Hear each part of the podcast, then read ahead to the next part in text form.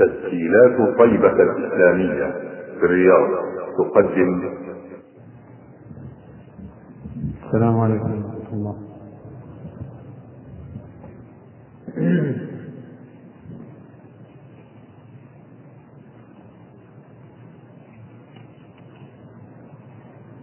الحمد لله والصلاة والسلام على رسول الله وعلى آله وصحبه ومن اهتدى بهداه.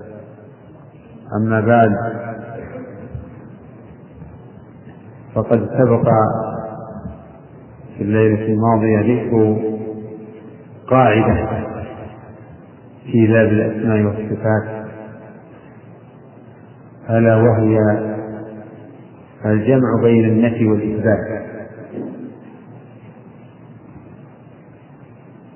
وهو ما عبر عنه الشيخ رحمه الله في بقوله وقد جمع سبحانه وتعالى فيما وصف وسمى به نفسه بين النفي والإثبات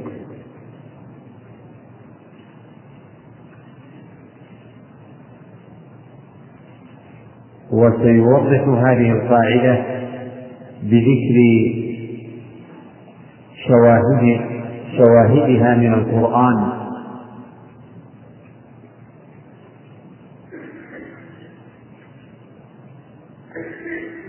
وسبق شرح هذه القاعدة. وأن معناها أنه موصوف بإثبات الكمالات وموصوف بنفي النقائص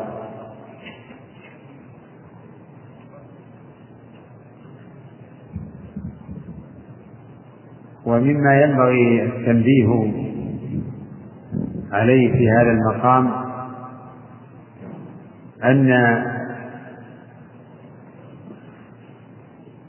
النفي الذي جاء في النصوص والإثبات أنه أن القاعدة فيه هو الإجمال في النفي والتفصيل في الإثبات. يعني أن الإثبات يأتي مفصل في تعداد للأسماء وتعداد للصفات وتعيين لها. وأما النفي فيكون عاما مطلقا وهو ما يعبر عنه بالإجمال. هذا هو الغالب على طريقة الرسل. صلوات الله وسلامه عليه. التفصيل في الإثبات. فالرسل جاءوا في صفات الله بإثبات مفصل وبنفي مجمل.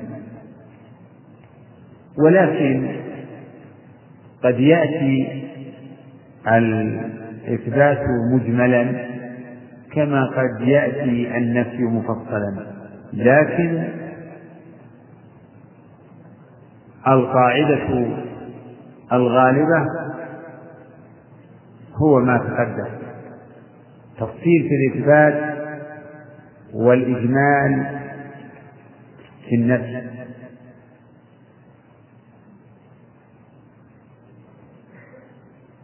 ولعله يأتي لهذا المعنى مزيد إيضاح عند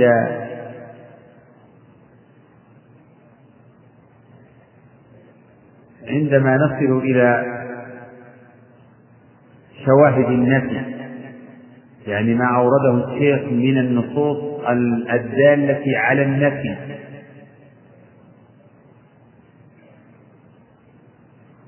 يحصل تطبيق هذه القاعدة وإيضاحها.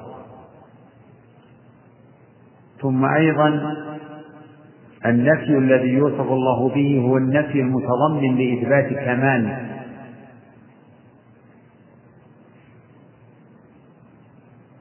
فكل نفي ورد في صفاته فإنه متضمن لإثبات كمال ضده ضد ذلك المنفي. أما النفي المحض الذي لا يتضمن ثبوت كمال فهذا ما لم يصف الله به نفسه. لأن النفي الذي لا يتضمن ثبوت كمال هذا لا يكون مدحا. ولا كمالا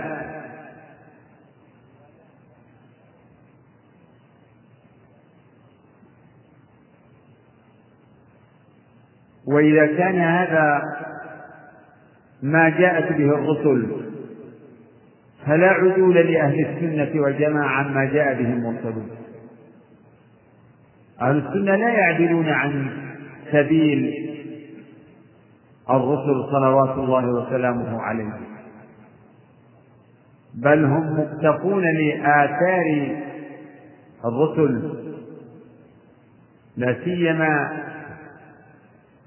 خاتمهم الذي عليه له على أمته من واجب الإيمان والمحبة والاتباع ما ليس لغيره صلوات الله وسلامه عليه. فإن هذا هو الصراط المستقيم. ما جاء به الرسل في صفات الله هو الصراط المستقيم في هذا الباب. والصراط المستقيم هو دين الله الذي بعث به رسوله صلى الله عليه وسلم في كل باب من أبواب العلم في مسائل الاعتقاد في باب الأسماء والصفات فيما يتعلق باليوم الآخر فيما يتعلق بسائر أصول الإيمان فيما يتعلق بالشرائع والأوامر والنواهي.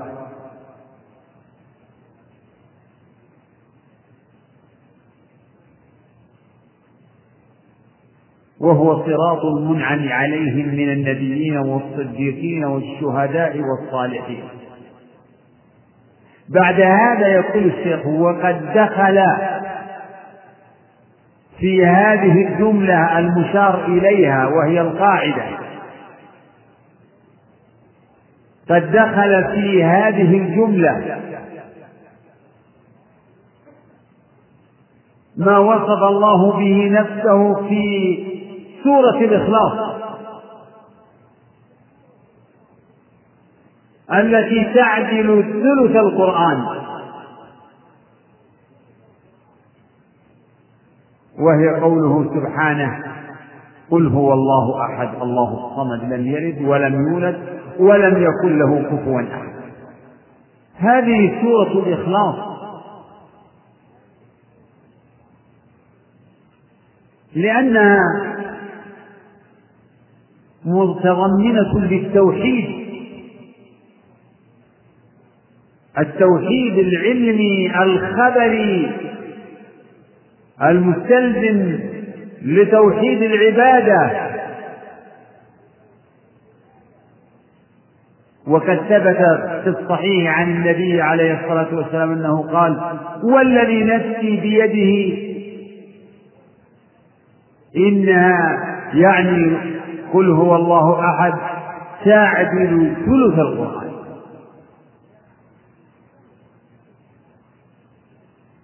تعدل ثلث القرآن من حيث الثواب فتلاوتها مرة واحدة يعدل ثلث القرآن. ولكن هذا لا يعني الاكتفاء بها عن القرآن.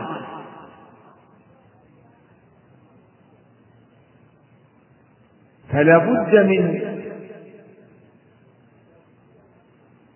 من تلاوة سائر القرآن وتدبر سائر النصوص. لكن هذا دليل على فضل هذه السورة وفضل وفضل تلاوتها.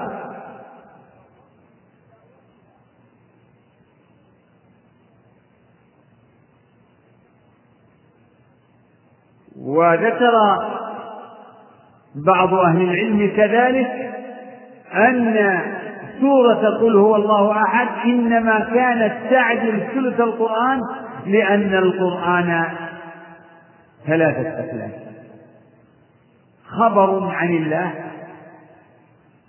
يعني خبر عن أسمائه وصفاته وأفعاله وخبر وقصص وهو خبر عن الخلق. عن الرسل وأممهم وعن بدء الخلق وعن اليوم الآخر وهذا نوع. والثالث الأوامر والنواهي. فالقرآن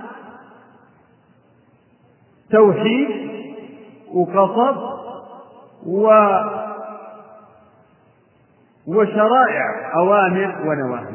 وسورة قل هو الله أحد. هذه خالصة للتوحيد. ليس فيها إلا صفة الرب تعالى. ولهذا كان بعض الصحابة أحد.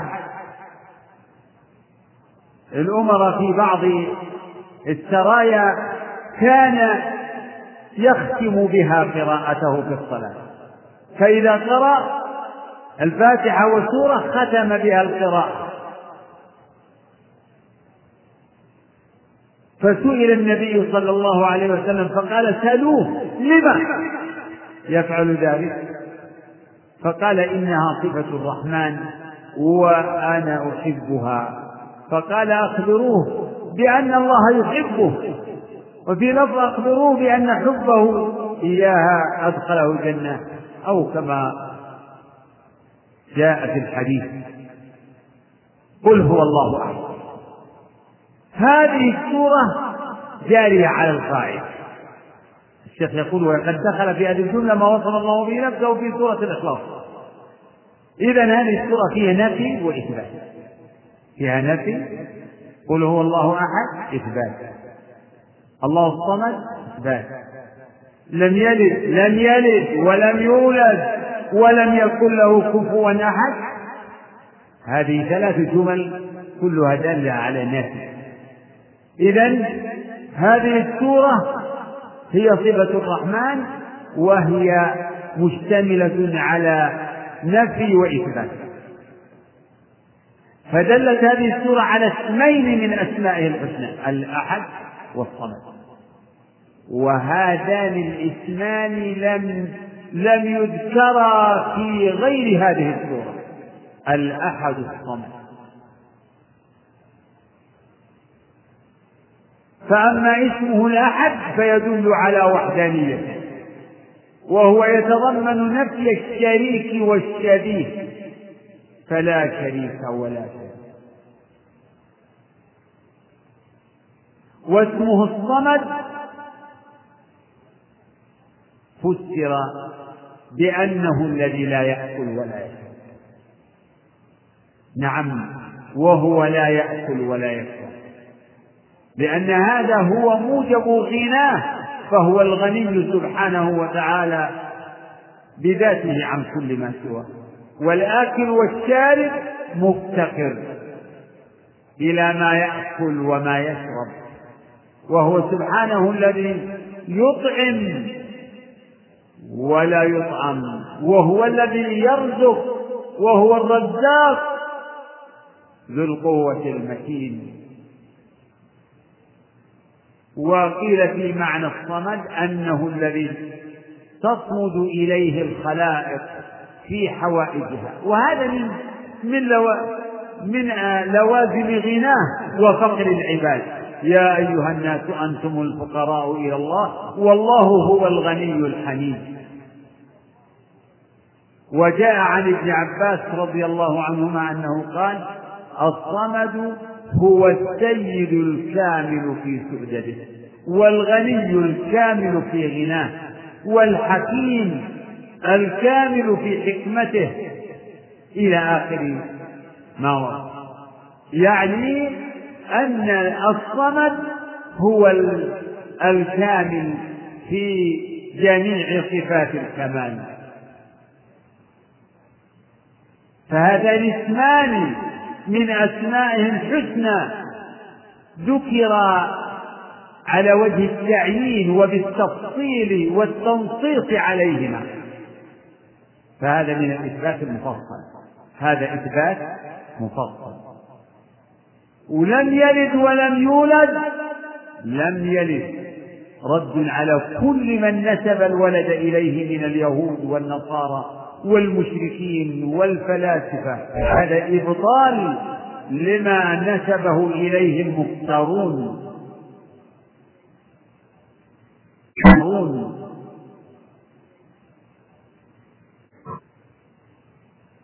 وإن لم يقل أحد من الطوائف المقرة ولم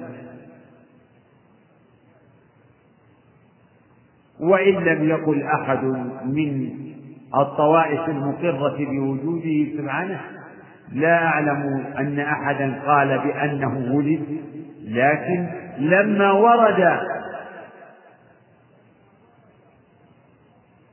لما نفى الله الولد عنه ونفى الولادة اقتضى ذلك والله أعلم.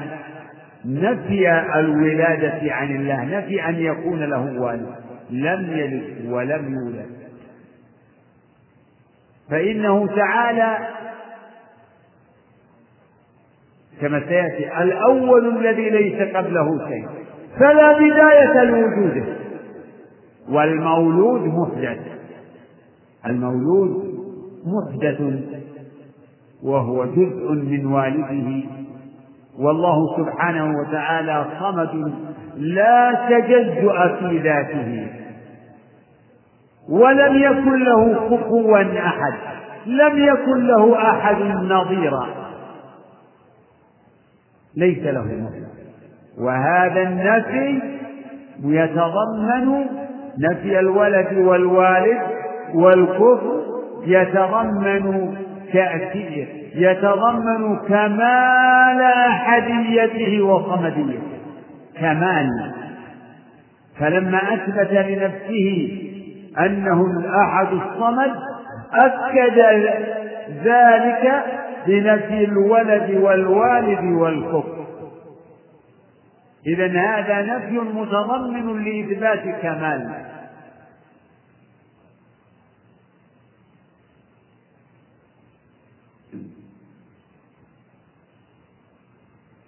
وما يقول الشيخ ودخل أيضا في هذه الجملة ما وصف الله به نفسه في أعظم آية في كتاب الله وهي آية الكرسي وهي قوله تعالى الله لا إله إلا هو الحي القيوم لا تأخذه سنة ولا نوم. الآية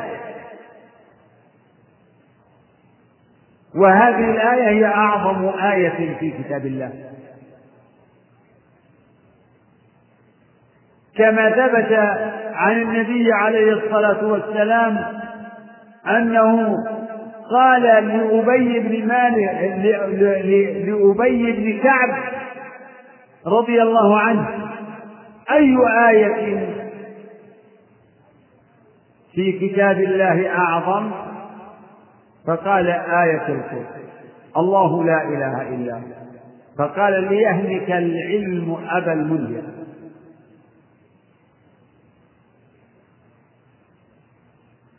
وقد أشار الشيخ رحمه الله إلى ما ورد في فضلها وأن من فضلها أنه ما قرأها عبد في ليلة إلا لم يزل عليه من الله حارس ولا يقربه شيطان حتى يصبح كما ثبت هذا في صحيح البخاري في قصة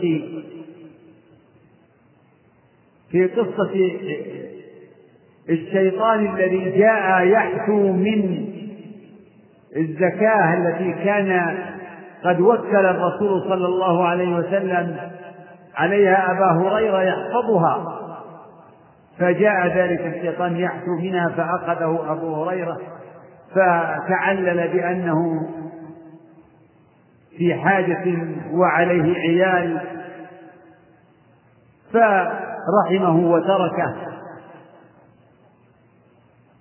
وفي كل مرة يقول له الرسول عليه الصلاة والسلام ما فعل أسيرك البارحة؟ فقال إنه ذكر حاجة وعيالا فرحمه فقال صدق كذبك وسيعود. يعني لأنه ذكر أنه لا يعود ولكنه عاد. إلى أن جاء في الثالثة فقال اتركني أعلمك آية في كتاب الله. إذا أويت إلى فراشك فاقرأ الله لا إله إلا هو. فإنه لا يزال عليك من الله حافظ ولا يقربك شيطان حتى شيطان عنده علم.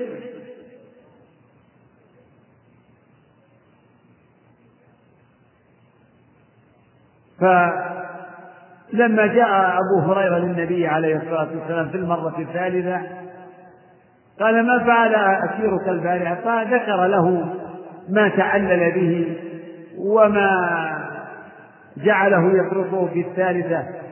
فذكر أنه قال له دعني أعلمك آية في كتاب الله الله لا إله إلا هو. إذا أويت إلى فراشك فاقرأ.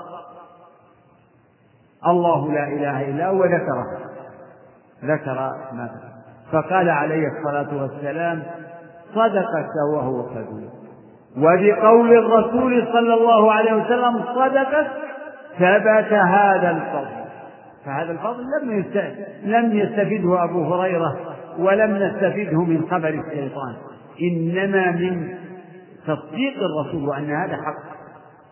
الشيطان قد يعلم شيئا من من الفضائل والعلوم الشرعية التي يمكن أن يخادع بها بعض الناس. فهذا تعلم بهذه بهذا بهذه المعرفة اتخذ من هذا وسيلة للتخلص من قبضة أبي هريرة رضي الله عنه. المقصود إن آية الكرسي هي أعظم آية في كتاب الله وقد ورد في فضلها أحاديث كثيرة وهذا من أصح ما ورد في فضلها. فإذا آوى الإنسان إلى فراشه فيشرع له أن يقرأه. فإنه لا يزال عليه من الله حافظ ولا يقربه شيطان حتى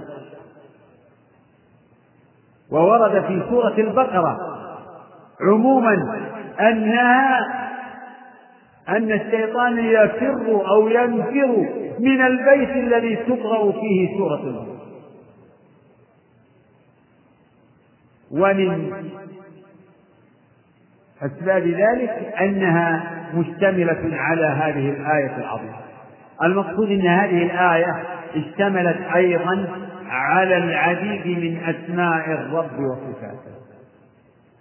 ولهذا يقول الشيخ وقد وما وصف الله. أي وقد دخل في هذه الجملة ما وصف الله به نفسه في أعظم آية في كتاب الله. الله لا إله إلا هو.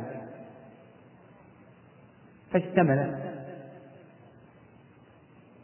على إثبات وحدانيته. الله الله لا إله إلا هو. هذه كلمة التوحيد. ففي هذا إثبات إلهيته ونفي الإلهية عما سواه. وهذا تحقيق التوحيد. لا إله إلا الله. الحي القيوم اثنان من أسمائه الحسنى. فهو الحي الذي لا يموت وتوكل على الحي الذي الحي بالحياة الكاملة التي لا يعتريها نقص وكمال حياته يستلزم ثبوت جميع صفاته الذاتية له سبحانه وتعالى. ومن أسمائه القيوم القائم بنفسه الغني عما سواه والقائم بغيره فلا قيام لا قيام لشيء من الموجودات إلا به. فهو الحي القيوم.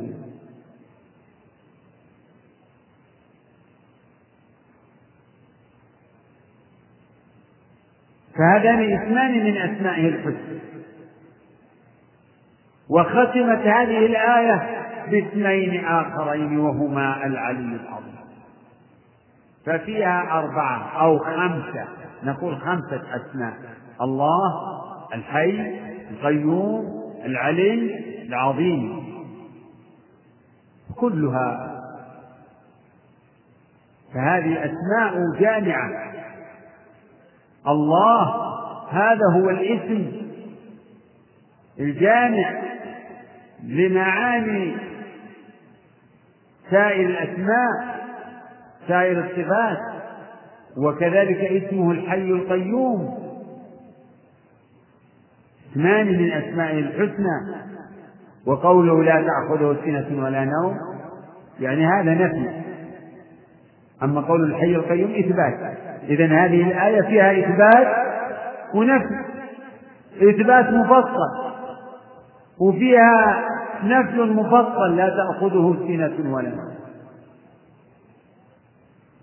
لا تأخذه لا. لا تغلبه السنة وهي وهي النعاس والوتن ولا النوم إن الله كما في الحديث الصحيح إن الله لا ينام ولا ينبغي له أن ينام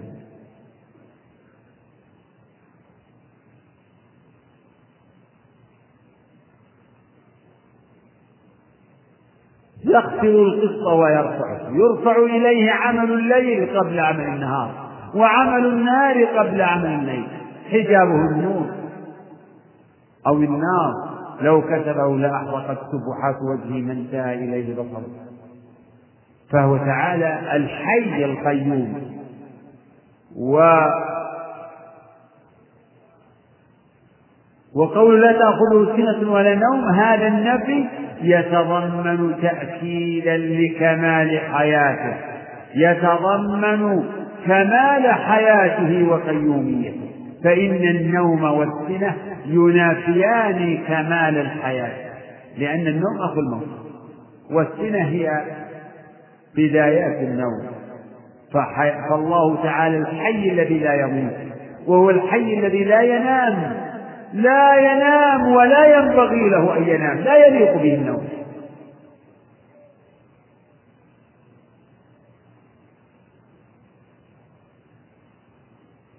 هذا نفي وهذا إثبات. له ما في السماوات وما في الأرض. في هذا إثبات لكمال ملكه على كل شيء.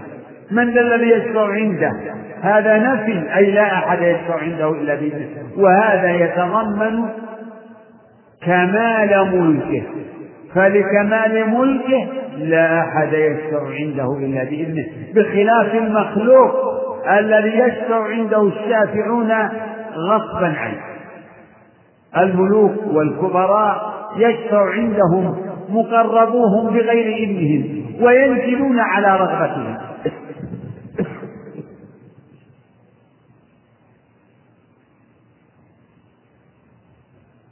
المقصود إن هذه الآية اشتملت على العديد من أسماء الرب كما تقدم والعديد من صفاته وقد اشتملت على نفي لا تأخذه سنة ولا نوم من ذا الذي يشفع عند هذا فيه نفي؟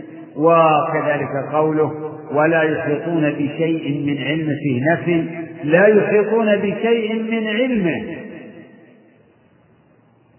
وهذا لكمال عظمته لا يحيط العباد به علما كما قال تعالى يعلم ما بين أيديهم وما خلفهم ولا يحيطون به علما.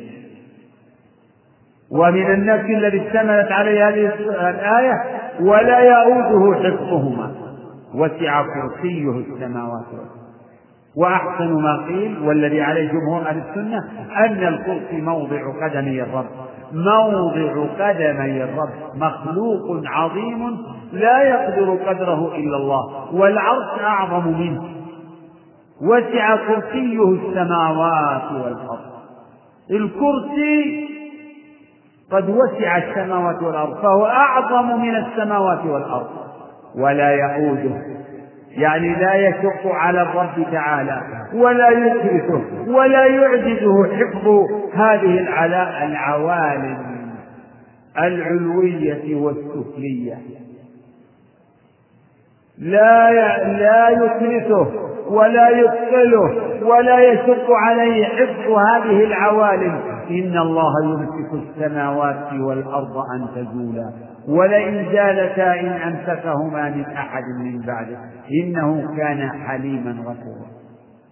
وهو العلي العظيم. العلي بكل معاني العلو ذاتا وقدرا وقهرا. وهو العظيم الذي لا أعظم منه. والعوالم كلها في غاية الصغر والضآلة في جانب عظمته.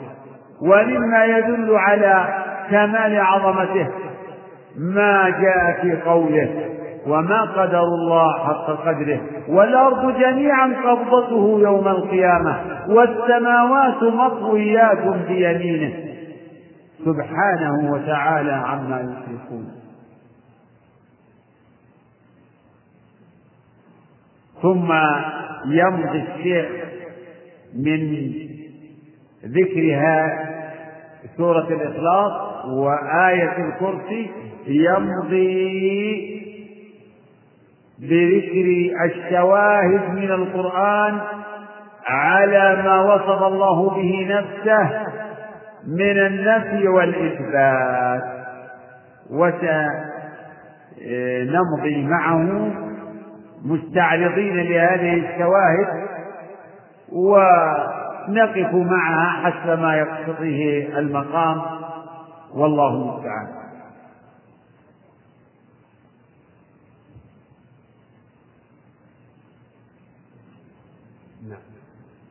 بسم الله الرحمن الرحيم.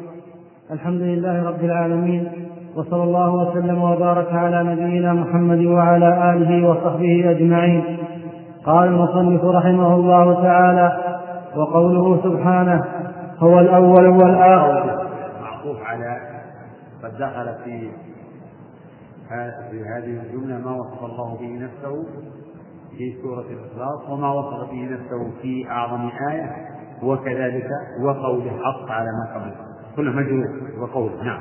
وقوله سبحانه هو الأول والآخر والظاهر والباطن وهو بكل شيء عليم. وقوله سبحانه وتوكل على الحي الذي لا يموت. وقوله وهو وهو العليم الحكيم وقوله وقوله وهو الحكيم الخبير كذا عندكم؟ نعم سورة سبع نعم. وقوله وهو الحكيم الخبير يعلم صلة نعم. الآية هنا هو هذا الذي أحفظه من قديم أنه الشيخ أراد سورة سبع وهو الحكيم الخبير يعلم ما يلج في الأرض. نعم. نعم.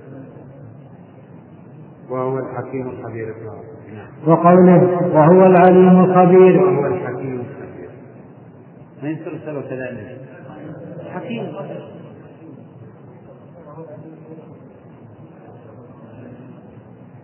إيش؟ وهو إيش؟ ما في ما في ما في ما ما ما في ما في شيء. هكذا ترتيب المعروف نعم. وقوله يعلم ما يلج في الأرض وما يخرج منها.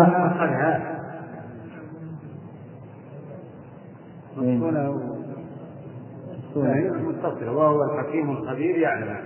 اقرأ بدون نعم. يعلم ما يلج في الأرض وما يخرج منها وما ينزل من السماء وما يعرج فيها. وقوله وعنده مفاتح ما منها ما في وهو الرحيم الغفور ما كم من آيات. اللي عندك ها؟ اللي عندك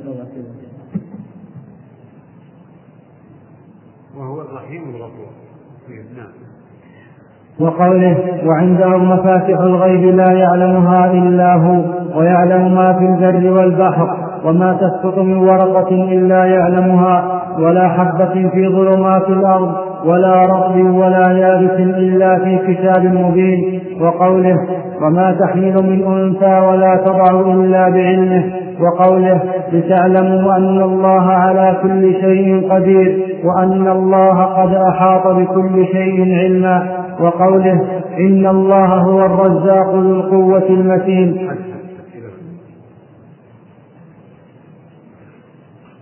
ومن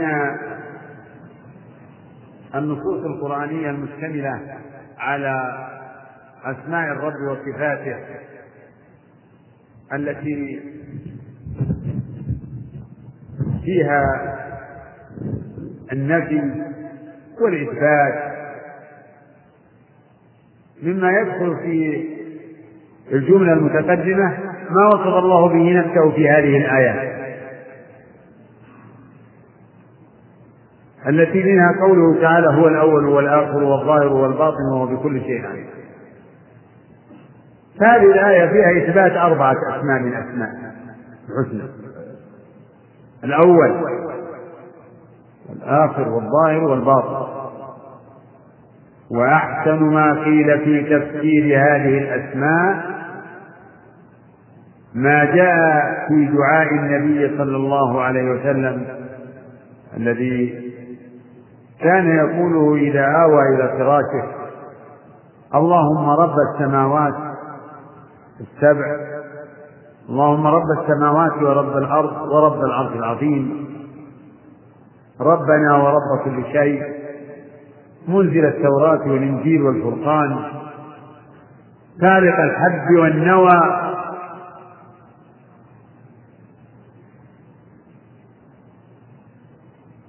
أعوذ بك من شر نفسي ومن شر كل شيء أنت آخذ بناصيته.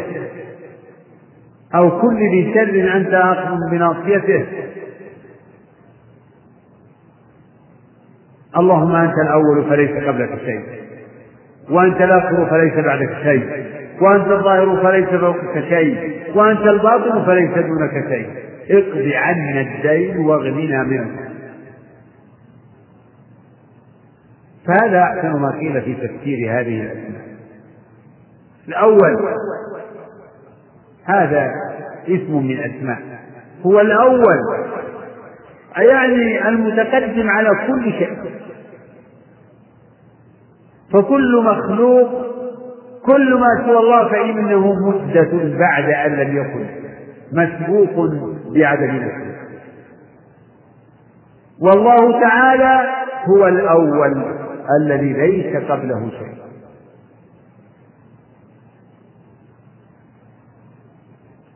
لأنه لا بداية لوجوده.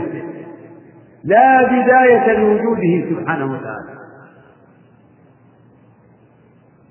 فهو قديم. لكن قديم لم يرد في النصوص. فلا يعد من أسمائه تعالى. لا يقال من أسماء الله القديم لكن لكنه مع لكن معناه صحيح. فيصح الإخبار به عن الله فيقال الله قديم نعم. قديم متقدم في وجوده على كل شيء لا بداية لوجوده. فهذا معنى حق ثابت للرب سبحانه. لكن لكنه يغني عنه يغني عنه اسمه الأول. فالأول هو من أسماء الله الحسنى.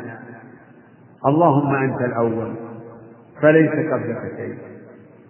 وأنت الآخر فليس بعدك شيء. الآخر يعني هذا الاسم يتضمن دوامه دوامه سبحانه وتعالى وبقاءه. الذي لا نهاية له. فكل مخلوق يفنى. والله تعالى لا يفنى. كما يقول الإمام الطحاوي رحمه الله في عقيدته قديم بلا ابتداء دائم بلا انتهاء. لا يفنى ولا يبيد ولا يكون إلا ما يموت سبحانه وتعالى. الآخر.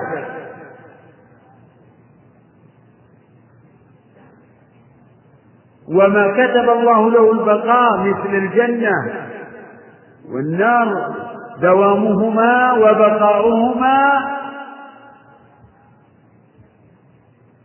ليس ذاتيا لهما بل بقاؤهما بإبقاء الله لهما. أما بقاء الرب فهو ذاتي لا يجوز عليه الفناء البتة. فهو الأول الذي ليس قبله شيء والآخر الذي ليس بعده شيء. فهذان اسمان دالان على أزليته أزليته وأبديته. يعني على دوام وجوده في الماضي والمستقبل. وهو وأنت الظاهر فليس فوقك شيء. الظاهر يعني العالي. والظهور من معانيه العلو فهو الظاهر الذي ليس فوقه شيء. هو فوق كل شيء وهو الظاهر فوق عباده وليس فوقه. وهو الباطن الذي ليس دونه شيء. فبصره نافذ لجميع المخلوقات وسمعه واسع لجميع الأصوات وعلمه محيط بكل شيء. إذا لا يحجب سمعه شيء ولا يحجب بصره حجاب لا يحجب بصره. بصره نافذ يرى عباده وعلمه محيط بكل شيء. ألم تعلم أن الله يعلم ما في السماء والأرض؟ الباطن وأنت الباطن فليس دونك شيء. وليس معنى الباطن أنه تعالى داخل في المخلوقات. داخل في المخلوقات لا بل هو بائن من خلقه. ليس في ذاته شيء من مخلوقاته ولا في مخلوقاته شيء من ذاته. وقوله نستمر وقوله تعالى نعم توكل. وتوكل على الحي الذي لا يموت. تقدم ذكر هذا الاسم توكل أمر من الله لنبيه ولسائر المؤمنين وتوكل على الحي. اعتمد على الحي وفوض أمرك إليه على الحي الذي لا يموت.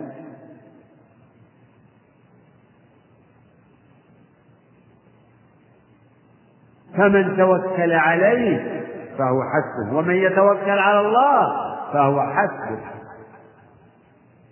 وعلى الله فتوكلوا إن كنتم والشاهد الحي فالحي اسم من أسمائه والحياة صفة من صفاته وقوله لا يموت نفي مؤكد لكمال حياته فحياته حياة لا يطرأ عليها الموت. وقوله وهو الحكيم الخبير اثنان من أسمائه الحسنى دالان على كمال حكمته. وعلى كمال خبرته فهو خبير. خبير بدقائق الأشياء. وهو أخص في المعنى من اسمه العليم.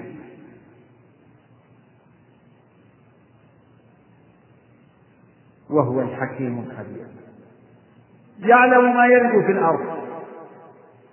وكأن هذه الجمل تفصيل لمضمون اسمه الخبير.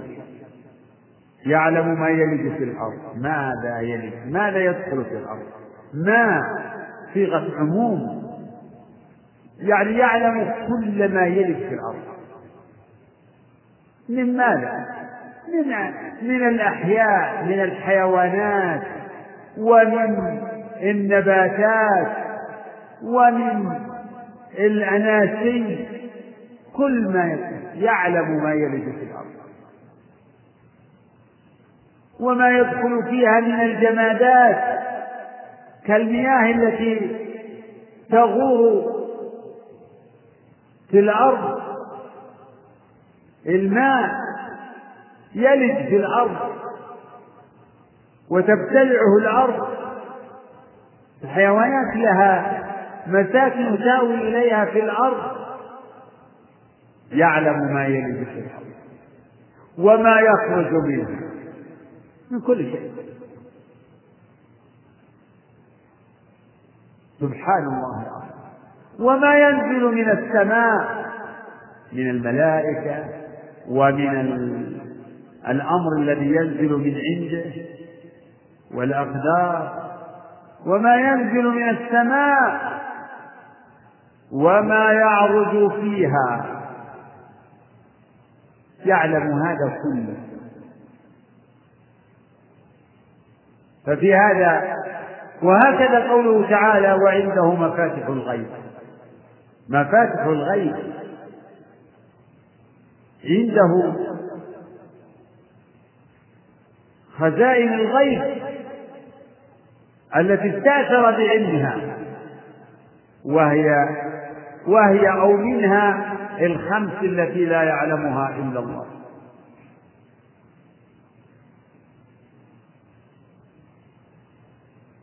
إن الله عنده علم الساعة وينزل الغيث ويعلم ما في الأرحام وما تدري نفس ماذا تكتب غدا. وما تدري نفس بأي أرض تموت. إن الله عليم خبير فهذه خمس تفرد الله بعلمها لا يعلمها ملك مقرب ولا نبي. وعنده مفاتح الغيب لا يعلمها إلا هو. ويعلم ما في البر ما في البر ما ما صيغة عموم ما. أي كل ما في البر الله يعلم. ويعلم ما في البر. من فضلك اقلب الشريط.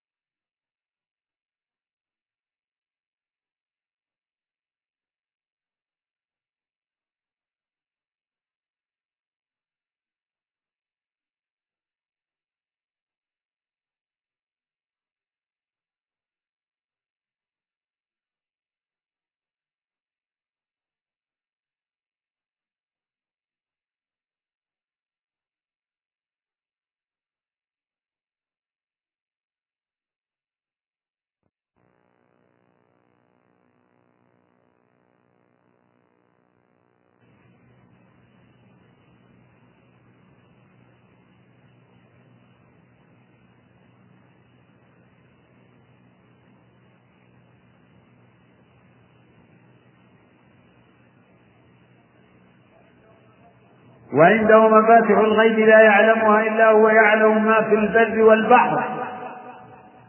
يعني وما في البحر. يعلم ما في البحر. عام. ما فيه من الحيوانات والنباتات التي لا يحصيها إلا خالقها. والجمادات.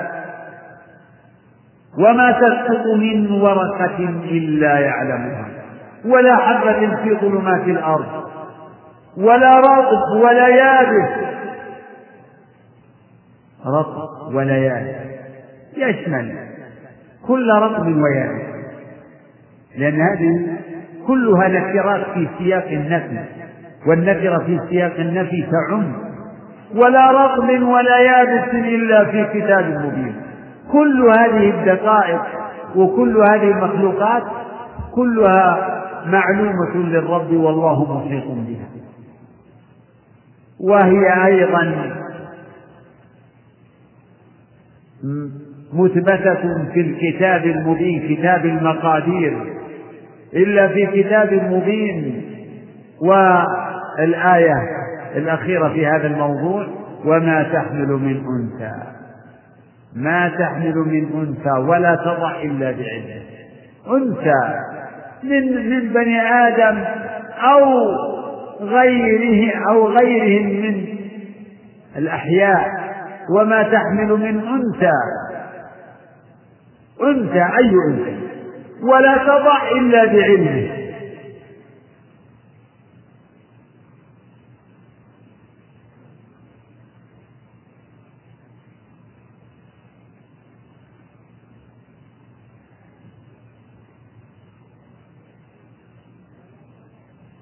ولا تضع إلا بعلمه وما يعمر من معمر ولا ينقص من عمره إلا في كتاب. كل ذلك قد أحاط به علمه وكتابه. فهذه الآيات من سورة من كل هذه الآيات من سورة الحديث سبع الأنعام وفاطر كل هذه الآيات ونحوها دالة على إثبات علمه سبحانه وتعالى وأنه الموصوف بالعلم المحيط بكل شيء. فهو تعالى العليم والعلم صفته فهو عليم بعلم وهو تعالى علمه لا يعزب عنه شيء. وقال الذين كفروا لا تأتينا الساعة. قل بلى وربي لتأتينكم عالم الغيب. لا يعزب عنه مثقال ذرة. لا يعزب عنه مثقال ذرة. وفيها دليل على أن أن على إحاطة علمه بكل صغير وكبير بالجزئيات. وبدقائق المخلوقات خلافا للملاحدة الذين يقولون إنه لا يعلم الأشياء إلا قبل إلا بعد وجودها أو لا يعلم الجزئيات وإنما يعلم المعاني الكلية. وها في هذه الآيات رد على من قال إنه لا يعلم الشيء إلا بعد وجوده أو لا يعلم الجزئيات بل يعلم سبحانه وتعالى ما كان وما يكون وما لا يكون. لو كان كيف كما قال تعالى ولو ردوا لعادوا لما نهوا عنه. والمعطلة كالجاهلية والمعتزلة والبلاسلة ينفون حقيقة العلم عن الله. ينفون صفة العلم. وهذا إلحاد في أسماء الله وصفاته. وتنقص لرب العالمين. إذا كان المخلوق يوصف بالعلم فكيف لا يوصف الخالق وهو أحق بكل كمال؟ فعلمه تعالى ثابت بالعقل وبالسمع. يعني بالعقل وبالنصوص الشرعية. وقد نبه سبحانه وتعالى على الدليل العقلي في مواضع منها قوله تعالى ألا يعلم من خلق؟ إذا وجود هذه المخلوقات في غاية من الإحكام دليل على علمه. ألا يعلم من خلق؟ وهو اللطيف الخبير.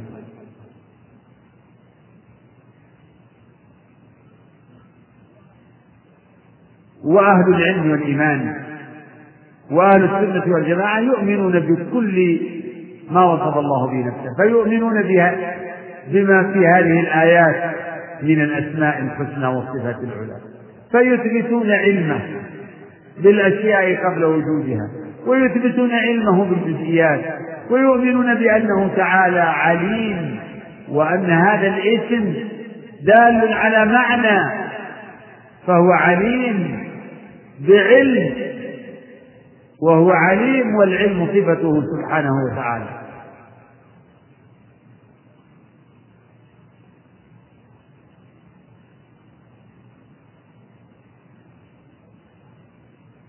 فسبحان من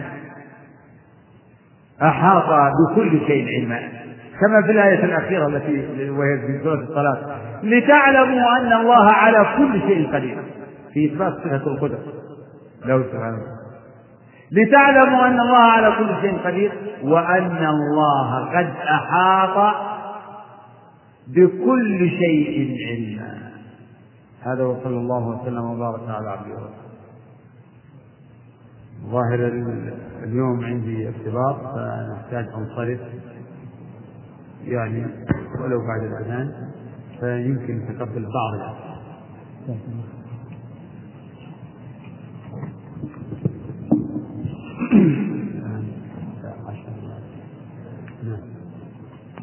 السؤال الأول هذا سائل يقول ورد في الآية التي ذكرت أن الله يعلم ما في الأرحام. وأنه إن استأثر الله بعلمه فما ردنا على من قال بأن الطب قد توصل إلى معرفة ما في الأرحام. العلم الذي تفرد به سبحانه وتعالى هذا لا يصل إليه أحد. لكن ليس المقصود منه. ليس من المقصود من قوله ويعلم ما في الأرحام أن أنه لا يعلم شيئا عما في الأرحام في جميع الأوقات. فالرحم ما في الرحم؟ يعلم به كثير من الناس على سبيل الإجمال. فالمرأة تعلم حملها في وقت مبكر. وتعلم إذا نفخت فيه الروح إنه يتحرك نفس المرأة. ومن يشاهدها يعلم إنها في بطنها حمل.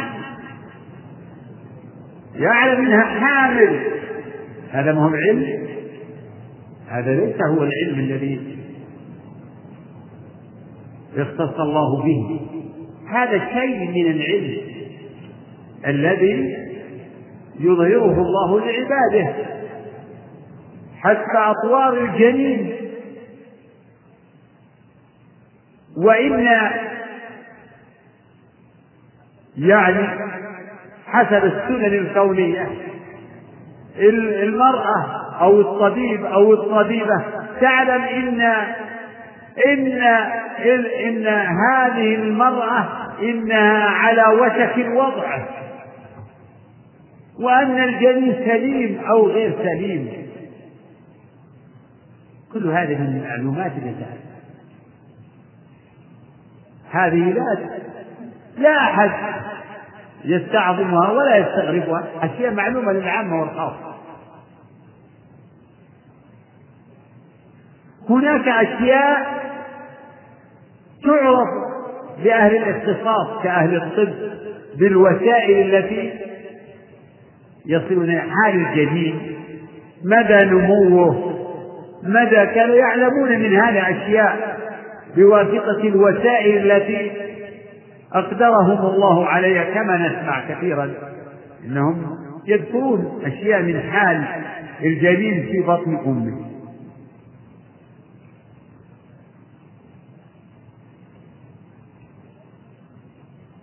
ولكن العلم المحيط العلم التام بحال هذا الجنين وما يصل إليه هذا لا يعلمه إلا بعد. الملك عند نفس الروح فيه يعلم أشياء. لأنه يؤمر ويعلم. يؤمر بكتب رزقه وأجله إذا كشفت أشياء. لكن قبل هذا هل الملك يعلم؟ يعلم أجل هذا الجنين يمكن يسقط قبل أن يتم.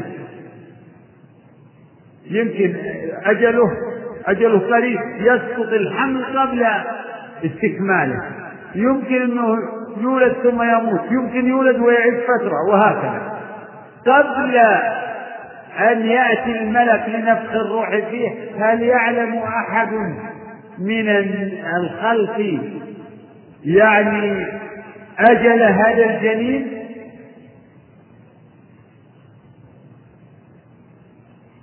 إلا أن يظهر يعني عرض يعلم انه مات قد قد يعرف. يعني يعرف بالطب أو تعرف المرأة قبل الطب تعلم إن حملها فتى فتى مات إذا هذا كله يعني مما هو معلوم لله ويكشفه سبحانه وتعالى لمن شاء من عباده شيئا فشيئا. لكن يأتي في وقت يعني ما في الرحم يأتي عليه وقت لا يدري أحد عنه شيئا. إلا يعني إلا ما هو من قبيل الظنون والاحتمالات يحتمل شيء من هذا القبيل. حتى إنهم الآن آه، بواسطة التحليل آه، تضطرب عندهم المقاييس ووسائل التحليل فلا يدرون هل هل المرأة حامل أو غير حامل ولعل في هذا القدر كفاية. إيه؟ إذا أصبحت قبل الأذان أنا هذا سائل يقول ما الحكم في الشخص الذي يقول ما الفائدة إذا قلنا لله يد أو ليس له يد بل نعبد ربا لا شريك له ولا نوالي ونعادي من أجل تلك الصفات سبحان الله العظيم هذا غلط.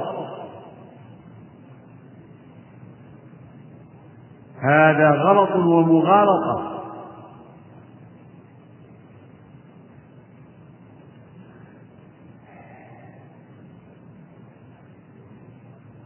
بل نعبد ربا وإلها. ربا لا رب لنا سواه وإلها لا إله لنا سواه. ومن العلم النافع أن نعلم صفات إلهنا.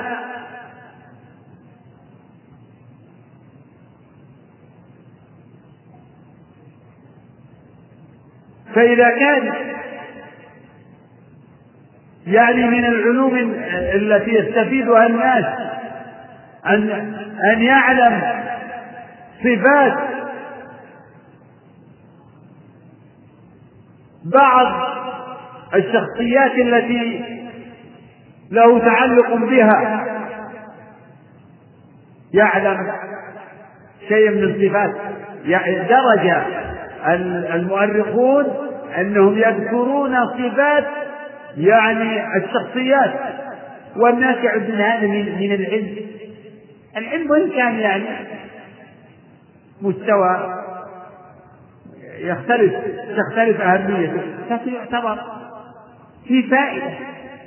أن تعرف إن الإمام الفلاني إنه كذا وكذا وكذا وخلقته كذا وأنه من صفاته كذا. ونرتفع أكثر من هذا. من العلم النافع أن نعلم صفات نبينا. وأنه ربعة. وأنه كذا لونه وأنه إيه، وافر الشعر كث اللحية صلوات الله وسلامه عليه. هذا في المخلوق. فكيف مع هذا يصح أن يقول عاقل ما فائدة أن نعلم أن لله يد أعوذ بالله من ذلك. ما فائدة أن نعلم. إذا هذا يقول يعني مضمون هذا الطرح ما يعني لا فائدة في أن الله أخبرنا بأن له يدين. هذا من العلم النافع. أن نعلم ما ما وصف الله به نفسه. علمنا بتعليمه أن له عينين وأن له يدين وأن له وجه سبحانه وتعالى وهو في ذلك كله لا يماثل خلقه. ما فائدة؟ بل والله إنه من أعظم العلم بل بشكل عام العلم بالله بأسمائه وصفاته هو أفضل العلوم الشرعية الثلاثة. ونؤجل ذكر أقسام العلم الشرعي الأقسام الثلاثة أقول الأبيات اللي قالها ابن القيم يقول والعلم أقسام ثلاث ما لها من رابع الحق بالتبيان علم بأوصاف الإله وفعله وكذلك الأسماء للرحمن والأمر والنهي الذي هو دينه وجزاؤه يوم المعاد هذا كلام آه، ربما ورد على ألسنة من ينفي حقائق هذه الصفات وهذا ليس بغريب منهم. وإن ورد شيء من هذا الكلام على لسان من هو من أهل السنة ف فهو غارق في هذا وإن كان ليس من أهل المنهج المنحرف لكنه غلط في هذا التعبير وفي هذا التهويل من هذا العلم. نعم تفضل اقرأ الآيات التي انتهيت عندها. بسم الله الرحمن الرحيم. الحمد لله رب العالمين وصلى الله وسلم وبارك على نبينا محمد وعلى آله وصحبه أجمعين. قال المؤلف رحمه الله تعالى وقوله تعالى ان الله هو الرزاق ذو القوه المتين وقوله ليس كمثله شيء وهو السميع البصير وقوله ان الله نعم ما يعظكم به ان الله كان سميعا بصيرا وقوله ولولا إذ دخلت جنتك قلت ما شاء الله لا قوة إلا بالله وقوله ولو شاء الله ما اقتتلوا ولكن الله يفعل ما يريد وقوله أحلت لكم بهيمة الأنعام إلا ما يتلى عليكم غير محل الصيد وأنتم حرم إن الله يحكم ما يريد وقوله فمن يرد الله أن يهديه يشرح صدره للإسلام ومن يرد أن يضله يجعل قدره ضيقا حرجا كأنما يصعد في السماء وقوله وأحسنوا إن الله يحب المحسنين حسبك الحمد لله والصلاة والسلام على رسول الله وعلى آله وصحبه. هذه أيضا جملة من الآيات المشتملة على بعض أسماء الرب وصفاته وهي داخلة في الجملة التي أشار إليها الشيخ وهو الآن بصدد تقريرها بشواهدها وهي أن الله تعالى جمع فيما وصف وسمى به نفسه بين النفي والإثبات. ووصف نفسه بإثبات الأسماء الحسنى والصفات العلى وبنفي الآفات والعيوب والنقائص. فمن هذه النصوص القرآنية المشتملة على بعض أسماء الرب وصفاته وهي من نصوص الصفات. يعني كثير من آية القرآن يقال إنها من نصوص الصفات. فأول ذلك قوله تعالى إن الله هو الرزاق ذو القوة المتين.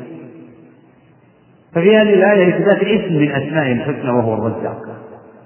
رزاق صيغة تدل على كمال الرزق وكثرة الرزق هو الرزاق. هو الرزاق سبحانه وتعالى. قال قبلها ما أريد منهم من رزق وما أريد أن يطعمون. إن الله هو الرزاق. فكل ما يحصل للعباد من من رزق مادي أو معنوي من علم أو مال أو أي منفعة وكأي من دابة لا تحمل رزقها الله يرزقها. والنصوص المفسرة لهذا الاسم المفصلة لهذا الاسم كثيرة. فهو تعالى خير الرازقين. وما بكم من نعمة وما بكم من نعمة فمن الله. كل ما يتخلل فيه العباد من النعم فهو منه هو الذي أعطاه وأمد به عباده إن الله هو الرزاق وما يحصل من على أيدي الناس من رزق. هم أسباب فقط. فالإنسان يرزق أولاده يرزقهم. يرزقهم يعني يكد ويكدح وينفق عليهم. ولا تكسبهم ولا كل الذي جعل الله لكم قياما. ارزقوه ارزقوهم. أمر الله برزقهم يعني بالإنفاق عليهم. واكسوهم. لكن الرزاق حقيقة المطعم حقيقة هو. كما دلت هذه الآية على صفة من صفاته وهي القوة. ذو القوة. القوة التي لا تشبه قوى المخلوق. المخلوق يوصف بالقوة. الله الذي خلقكم من ضعف ثم جعل من بعد ضعف قوة. فالمخلوق يوصف بالقوة. والله يوصف بالقوة لكن ليس ليست القوة مثله. ليست قوة المخلوق كقوة الخالق ولا قوة الخالق كقوة فهو القوي ومن أسمائه القوي كما لعله سيأتي من أسمائه القوي ومن صفاته القوة. فهو ذو القوة المتين. يعني شديد القوة. ذو قوة وهو متين. شديد القوة. أولم يروا أن الله الذي خلقهم هو أشد منهم قوة.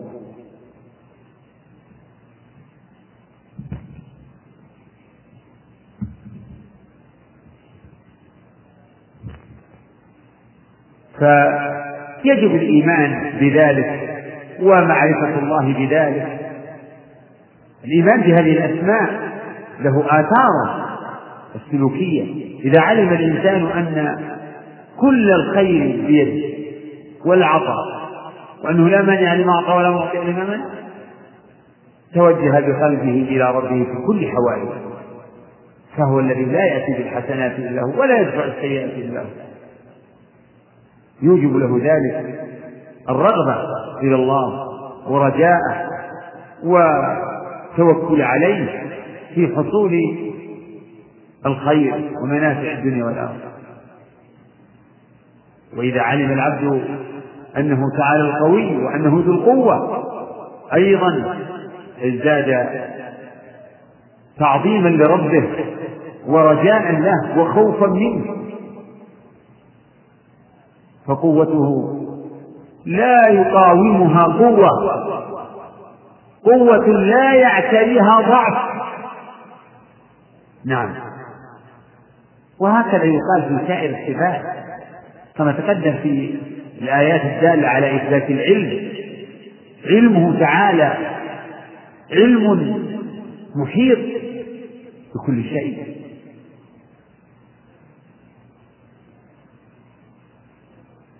يعلم دقائق الأشياء كما سبق تفصيله. كما فصل الله ذلك في في مثل الآية التي تليت من قبل وعنده مفاتيح الغيب لا يعلمها إلا هو ويعلم ما في البر والبحر وما تسقط من ورقة إلا يعلمها ولا حبة في ظلمات الأرض ولا رطب ولا يابس إلا في كتاب مبين.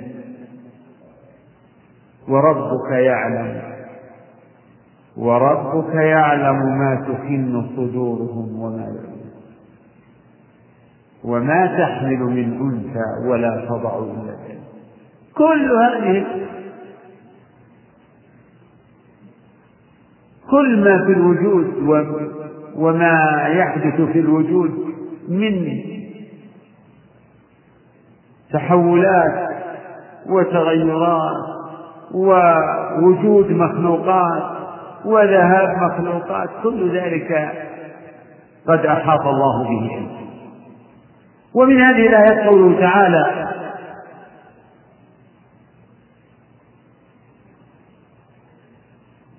إن الله نعم ما يعظكم به إن الله كان سميعا وقول ليس كمثله شيء وهو السميع ليس كمثله شيء وهو السميع نفي وإثبات. ليس كمثله شيء. هذا نفي مجمل. نفي للمثيل عن الله. لا شيء مثله. ليس شيء في الوجود مثله. لا في علمه ولا في سمعه ولا في بصره ولا في قدرته ولا في رزقه ولا في قوته ولا في علمه. ليس. كمثل شيء؟ لا في ذاته ولا في صفاته ولا في أفعاله. ليس كمثله شيء. هذا نفي مجمل وهو السميع البصير. إثبات. في إثبات اسمين من أسماء الله. فهو السميع وهو البصير. وفي هذا إثبات لصفتين من صفات ألا وهما السمع والبصر. فهو السميع. وهو ذو سمع سميع بسمع خلافا للمعطلة الذين ينفون أسماءه أو يعطلون صفاته كالمعتزلة الذين يقولون سميع بلا سمع بصير بلا بصر.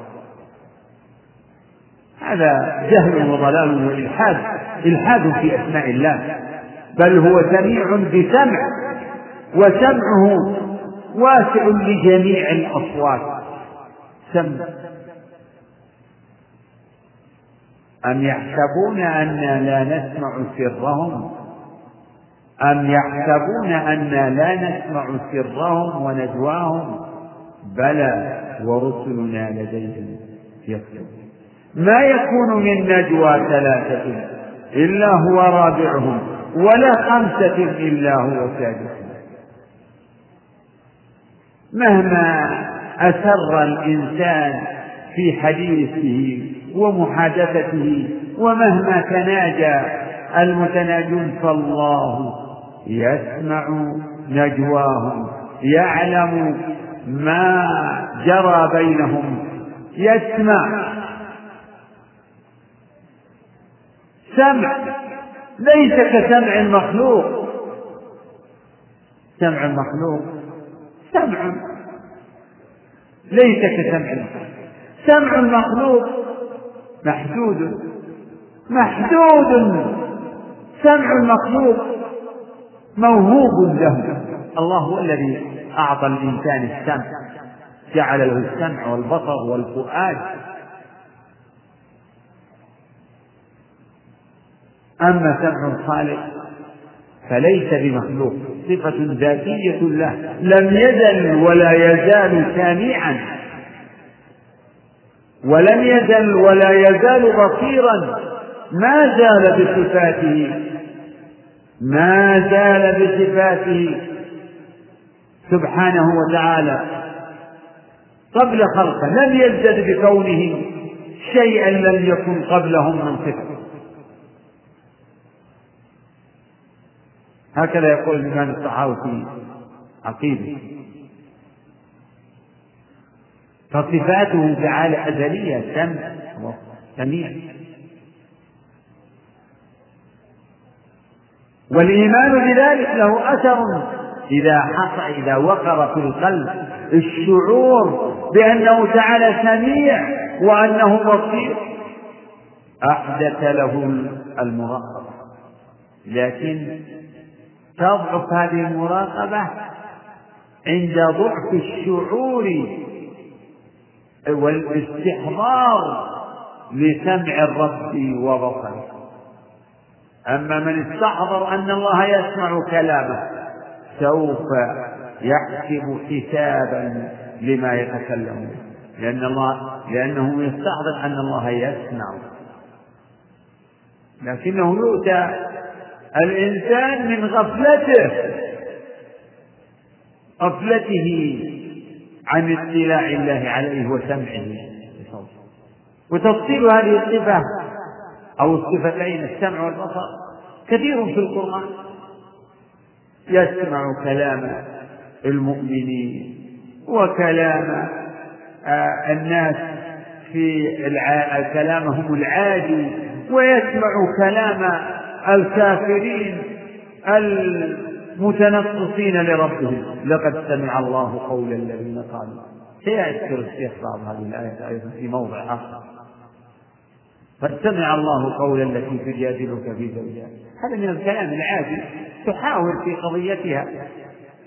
يسمع كلام الرسل وفي دعوتهم وما يرد عليهم قومهم كما قال سبحانه لموسى وهارون إنني معكما أسمع وأرى إنا معكم مستمعون.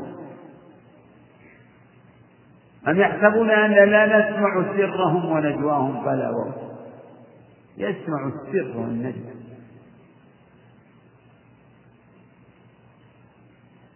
بصير سبحانه وتعالى ببصر وبصره نافذ. لجميع المخلوقات.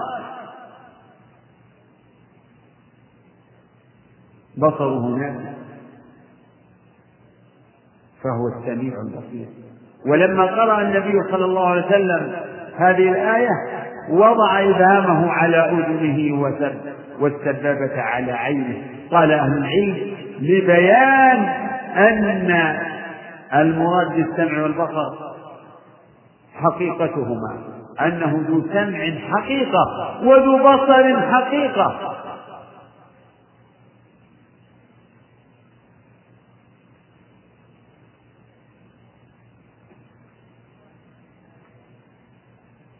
ومن الآيات التي تليت الآيات الدالة على إثبات المشيئة والإرادة.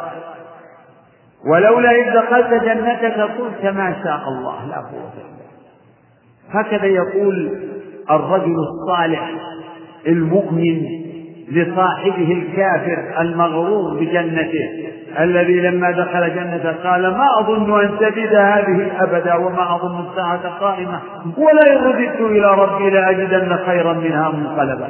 قال له صاحبه وهو يحاور أكفرت بالذي خلقك من تراب؟ ثم من نطفة ثم سواك رجلا لكنه والله ربي ولا أشرك بربي أحدا.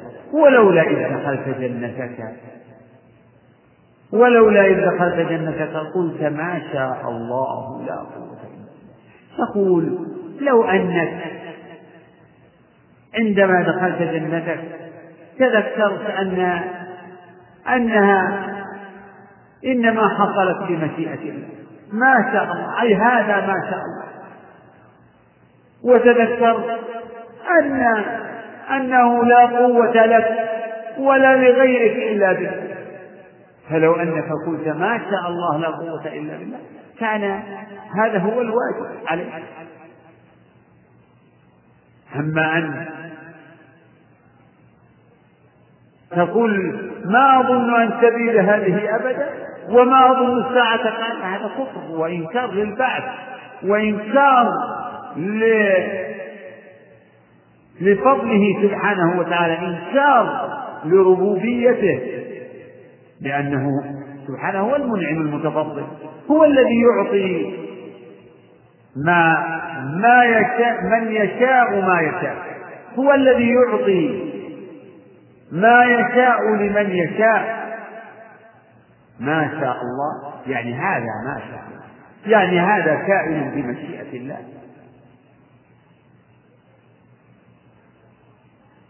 وفعلا ما شاء الله كان ما شاء الله لابد أن يكون. وما لم يشاء لم يشاء فكل ما يجري في الوجود وكل ما يحصل في الوجود من الذوات والصفات والحركات فهي كل ذلك بمشيئته لا يخرج عن مشيئته شيء. أبدا لا يخرج. كل ما يجري الحروب الطاحنة والأمور هذه التي تجري هي جارية بالقدر بمشيئة الله. ولو شاء الله ما اقتتلوا ولكن الله يفعل ما يريد. والإرادة. الله وصف أخبر عن نفسه بأنه يريد وهو فعال لما يريد. يريد الله بكم اليسر ولا يريد بكم يريد الله ليبين لكم ويهديكم سنن الذين من قبلكم. فمن يريد الله أن يهديه يشرح صدره للإسلام. فمن صفاته الإرادة فهو يريد.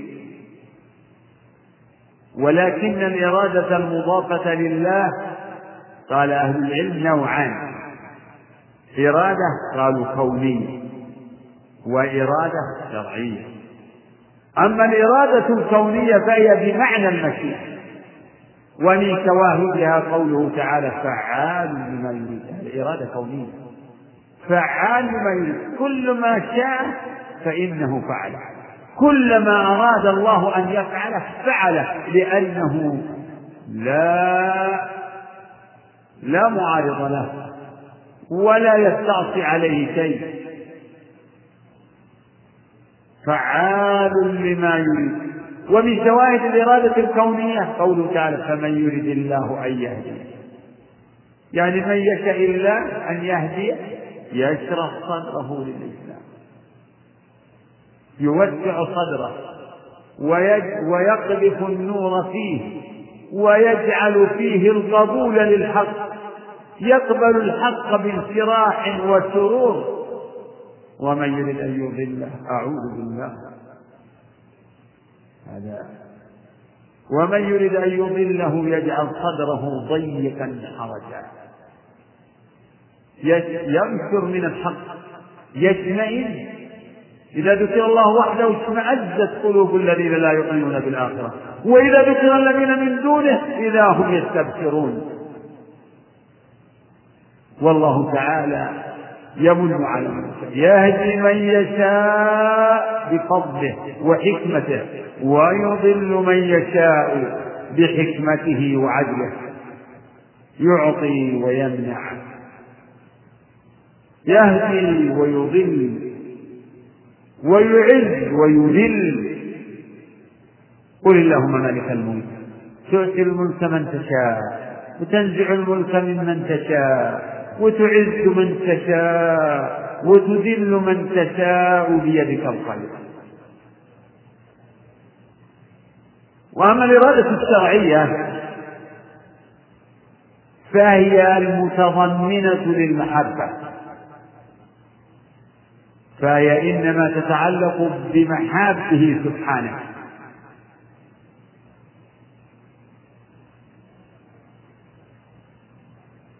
هذا هو هاتان الإرادتان. ومن ومن شواهد الإرادة الشرعية قوله تعالى يريد الله بكم يريد الله ليبين لكم ويهديكم سنن الذين من قبلكم. إنما يريد الله ليذهب عنكم الرجس أهل البيت ويطهركم تطهيرا.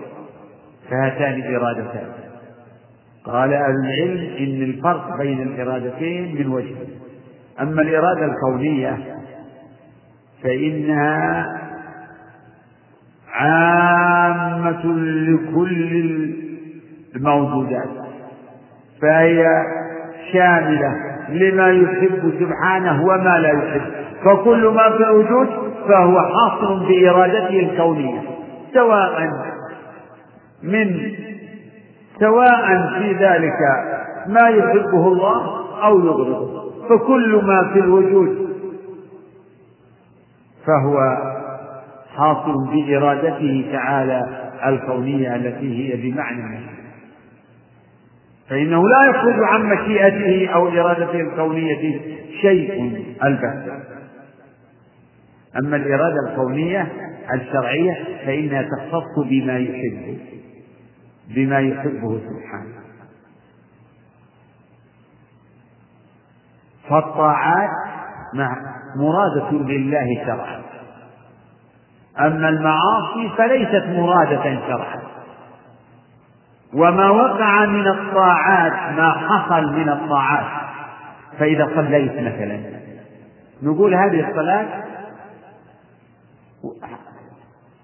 تتعلق بها الإرادتان الإرادة الكونية والإرادة الشرعية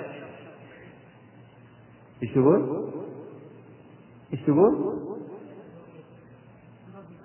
فيها أقول الصلاة إذا ما يقع من الصلاة إذا صلى الإنسان أو أي طاعة تفعلها فإنها واقعة بالإرادة الكونية و ومتعلق كذلك للإرادة الشرعية فهي مرادة لله كونا وشرعا. أما المعاصي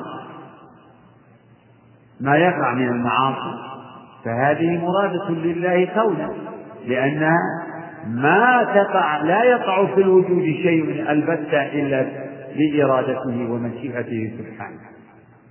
لكن هل المعاصي محبوبة لله؟ لا بل هي مبغوضة مسقوطة وإن كانت واقعة بإرادته فهذا هو الفرق بين الإرادتين. فرق بين الإرادتين من وجهين.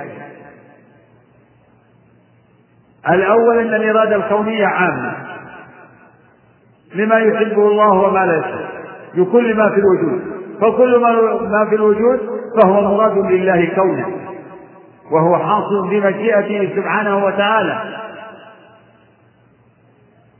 أما الإرادة الشرعية فإنها إنما تتعلق بما يحب سبحانه وتعالى فقط. قال أهل العلم فتجتمع الإرادتان في إيمان المؤمن وطاعة المطيع تجتمع الإرادتان كما في المثال المتقدم وتنفرد الإرادة الشرعية في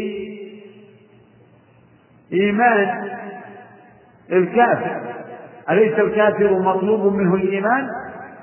نعم لكنه لم يحصل فهو مراد لله شرعا لكنه غير مراد كونا إذ لو شاء الله لاهتدى ولو شاء ربك لآمن من في الأرض كلهم جميعا.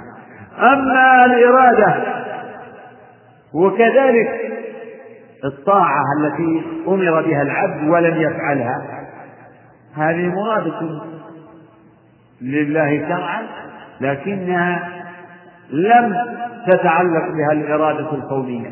إذ لو تعلقت بها الإرادة الكونية لا. إيش؟ لحصل لأن ما أراده الله كونا هذا من الفرق. ويمكن أن نقول أيضا نذكر فرق ثالث وهو أن الإرادة الكونية لا يتخلف مرادها. لا يتخلف أبدا. لا يتخلف مرادها. أما الإرادة الشرعية فقد يقع مرادها وقد لا يقع. فالله أراد الإيمان من الناس كلهم أراده شرعا يعني. أمرهم به وأحب ذلك منهم ولكن منهم من آمن ومنهم من كفر. فالإرادة الكونية لا يتخلف مرادها. أما الإرادة الشرعية فقد يحصل مرادها وقد لا يحصل. أما وهذا ما يتصل بالآيات التي سمعناها وكلها تدل يعني فيها إثبات الإرادة إما الإرادة الكونية أو الإرادة الشرعية والمخلوق له إرادة وله مشيئة. المخلوق له إرادة وله مشيئة نعم. كما قال سبحانه وتعالى تريدون عرض الدنيا والله يريد الآخرة وكما قال تعالى لمن شاء منكم أن يستقيم وما تشاءون إلا أن يستقيم لكن إرادة المخلوق ومشيئة المخلوق مخلوقة وإرادة المخلوق ومشيئة المخلوق مقيدة بمشيئته سبحانه وتعالى وتابعة لمشيئته. ومشيئة المخلوق قد يحصل مرادها يعني مشيئة المخلوق قد يحصل مقتضاها وقد لا يحصل. فقد يشاء الإنسان ما لا يكون وقد يكون ما لا يشاء هذا شأن المخلوق. أما الخالق فما شاء كان وما لم يشاء لم يكن. ما شاء فلا بد أن يكون وما لا يشاء فلا يكون البتة.